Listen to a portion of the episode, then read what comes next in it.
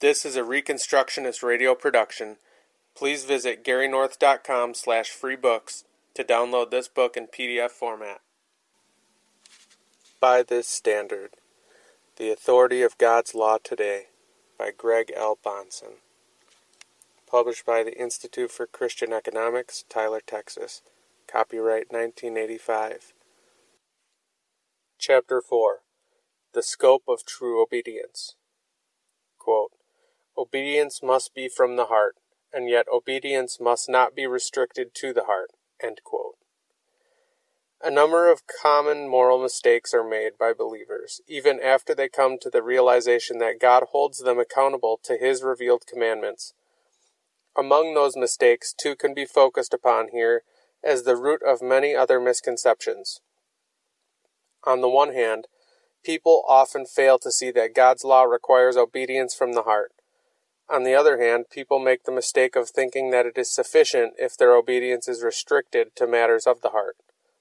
Both of these errors, opposite in character but equal in destructive force, are addressed by God's Word, showing us the full dimensions of true obedience to the Lord. Obedience from the heart. In Matthew five twenty, Jesus taught something which must have been shocking to his hearers. He said, quote, "Except your righteousness shall exceed that of the scribes and Pharisees, you shall by no means enter into the kingdom of heaven." End quote. The shocking thing about this was that the scribes and Pharisees had a reputation, one which they themselves were anxious to promote, for a deep commitment to obeying even the minor details of the law. But the fact of the matter was that the Pharisees were far from living up to the true demands of God's commandments. They had distorted the law's requirements, reading them in a perverse, self-justifying, and externalistic fashion. In the Sermon on the Mount, Jesus exposed the shallow obedience of the Pharisees for what it was, pointing out that God is not satisfied with anything short of full, heartfelt obedience to His law as comprehensively interpreted. By contrast, the Pharisees had appealed to the law in a way calculated to escape God's true and original demands, placing a hypocritical veneer of piety upon all of their actions. The Pharisees made a religious show of adhering to the law, but Christ saw that it was a mere facade. He said to them, "You hypocrites, Isaiah was right when he prophesied of you, saying, 'These people honor me with their lips, but their hearts are far from me. In vain do they worship me, teaching as their doctrines the precepts of men.'" Matthew chapter fifteen, verses seven through nine. The Pharisees actually overlooked the weightier matters of the law, such as justice, mercy, and faith. Matthew chapter twenty-three, verses twenty-three through twenty-four. They were blind guides who trimmed down the requirements of God's law so that it could be made to appear comfortable to the cultural traditions. Quote, "And he answered and said unto them, 'Why do you also transgress the commandment of God for the sake of your tradition? For God said, But you say, so you have made void the word of God for the sake of your tradition.'" End quote. Matthew chapter fifteen, verses three through six and verse fourteen. So it is quite possible to take an avid interest in the commandments of God and still have a heart that is far from the Lord, still have a lifestyle which is anything but pleasing to God, since our attitudes and motives are out of line with the moral guidance of Scripture. We can take a concern for the fine details of the law, and we should, but not in such a way that we miss the main point in it all, namely, the display of such godly attitudes as are mentioned listed in the fruit of the Spirit: love, joy, peace, patience, kindness, goodness, faithfulness, meekness, and self-control, against which there is no law. Galatians chapter five, verses twenty-two and twenty-three. Back in the Sermon on the Mount, Matthew chapter five, verse twenty, after Christ declared that only a righteousness exceeding that of the scribes and Pharisees would gain entrance into the kingdom of heaven, He went on to deliver a series of illustrations of how the scribes and Pharisees held to a diminished understanding of God's requirements. He set their approach to various commandments over against His own interpretation of God's demands, thereby restoring the full measure of God's purpose and requirements to the Old Testament law. His illustrations began with words like these, quote, "You have heard it said by those of old, but I say unto you," end quote. In such sayings, Jesus was not personally dissenting from the law of God, but from the Pharisaical understanding and under-evaluating of the law of God. After all, if the Pharisees really were living up to the law, and Jesus added to the law's demand, then his ex post facto condemnation of the Pharisees for not living up to his additions would be quite unfair. Rather, Jesus indicted the Pharisees for not living up to what God originally required. Quote, "You have heard it said by those of old," end quote, refers to the rabbinic interpretations of the law passed down from one generation to another. The scribes commonly appealed to the traditional interpretations of the ancient rabbis as a way of teaching the law. The amazing thing to the crowds who heard Jesus, though, was that he taught as one having authority in himself, and not as one of the scribes, always appealing to others. Matthew chapter seven, verse twenty-eight and twenty-nine. The problem with the scribal or Pharisaical understanding of the Old Testament law was that it was trite and externalistic. Jesus had to point out, in accord with the Old Testament teaching, for example, Proverbs chapter six, verse sixteen through eighteen and verse twenty-five, that hatred and lust were the root of sins of murder and adultery, Matthew chapter five, verses twenty-one through thirty. When God commanded that his people not kill and not commit adultery, he did not merely require abstaining from the outward acts of assault and fornication. His requirement went to the heart, requiring that our thoughts, plans, and attitudes be free from violence and unchastity as well. True obedience to the law, then, stems from a heart that is right with God, a heart that seeks to please the Lord, not simply by outward conformity, but by pure attitudes as well. We see, then, why the obedience of the Pharisees was not acceptable in God's eyes. They were not truly obeying the law in its comprehensive demand, inward as well as outward. Any obedience which we are to render to God's law today, which is going to be pleasing to God, therefore, must be better than externalistic, hypocritical, self-righteous Phariseeism. It must be obedience from the heart. Obedience not restricted to the heart. A man who refrains from physical adultery while cherishing lustful thoughts is self-deceived if he thinks that he has obeyed the Lord's commandment. On the other hand, a man who thinks that he has a pure attitude and motive, even though he engages outwardly in an act which transgresses God's law, is just as self-deceived. God's law does not place a premium upon inwardness and attitudes of the heart at the expense of overt obedience to his requirements. When it comes to obeying the Lord, it is not simply the thought that counts. Situational ethicists who say a man can act out of love to God and love to his neighbor when he commits adultery with his neighbor's wife still stand condemned by God and his word on the final day.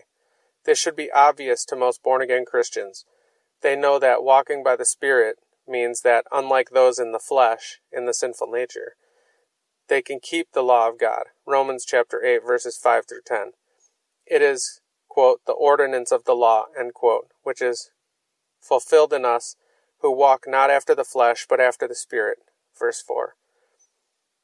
Those who have hearts made right with God, those who have been given a new heart by God, those who wish from the heart to please God, will seek to walk according to God's commandments.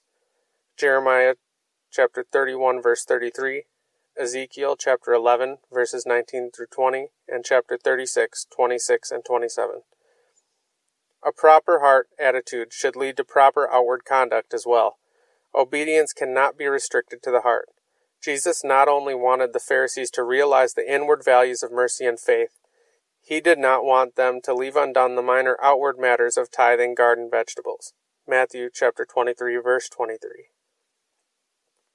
Just as obedience cannot be restricted to the heart, in the sense of forgetting the need for outward conformity to God's stipulations, it can likewise be said that obedience, if it is genuine biblical obedience, cannot be restricted to a concern for our own personal conduct.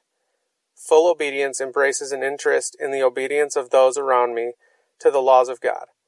The Christian must assume the responsibility to exhort those in his home, church, society, et cetera, to keep the commandments of the Lord. David wrote, quote, "Restore unto me the joy of thy salvation, and uphold me with thy free spirit. Then will I teach transgressors thy ways, and sinners will be converted unto thee," end quote. Psalm chapter fifty-one, verse thirteen. The Great Commission laid upon the church by Christ calls for us to teach the nations whatsoever Christ has commanded. Matthew chapter twenty-eight, verses eighteen through twenty. Anything less than this concern for the obedience of those around us is disloyalty to the Lord and fails to qualify as true obedience to his law. John Murray wrote, quote, "The least of God's commandments, if they bind us, bind others. We must resist the virulent poison of individualism which tolerates in others the indifference and disobedience which we cannot justify in ourselves. The moment we become complacent to the sins of others, then we have begun to relax our own grip on the sanctity of the commandments of God, and we are on the way to condoning the same sin in ourselves." End quote. Heartfelt obedience to God's law will lead us to promote obedience to that same law on the part of others. True saints have indignation for those who break God's law. Psalm chapter one nineteen, verse fifty-three. And they are not ashamed to promote that law publicly. Verse thirteen. If they would keep silent in the face of disobedience, then they would become culpable for the sins they witness. As Psalm chapter fifty, verse eighteen says, "When you saw a thief, then you consented with him by keeping your peace." Ephesians chapter five, verse eleven exhorts the believer to reprove the unfruitful works of darkness. Scripture, then, is quite clear in the teaching that the requirement of full obedience to God's commands extends to the active promoting of obedience to those commands in others. The Scripture-guided believer is in a position to offer genuine counsel and help to others and to his society. He knows the purity of God's law. He is able to admonish, Romans chapter fifteen, verse fourteen, and so to be quiet in the face of transgressions would be a guilty silence. Christ directed his followers that they were to be the light of the world, which is impossible if our light is placed under a basket. Matthew five, verses fourteen and fifteen. Consequently, the true Christian obedience to the law of God will take us beyond a concern for ourselves to a concern for the obedience of those around us. Churches will preach, either intentionally or by default, moral individualism, are failing to proclaim the whole counsel of God. The sins of our society cannot be ignored or swept under the church carpet. This short study does not by any means touch upon every facet of obedience to God's commandments, but it does point out two very important aspects of genuine obedience. We see how far-reaching God's demands are when we keep in mind that obedience must be from the heart, and yet that obedience must not be restricted to the heart. The Reconstructionist Radio Podcast Network brings to you a complete lineup of podcasts where you will hear practical and tactical theology. Our desire is not simply that you consume our shows, but that you also live out your faith in every area of life. We can talk all day long about these things, but if we fail to put them into practice, then we fail as ambassadors of Jesus Christ our King. Subscribe now to your favorite Reconstructionist Radio Podcast Network shows, or you can subscribe to the Reconstructionist Radio Master Feed, where all of the content we produce, including the audiobooks and audio articles, will pop up as soon as they are available.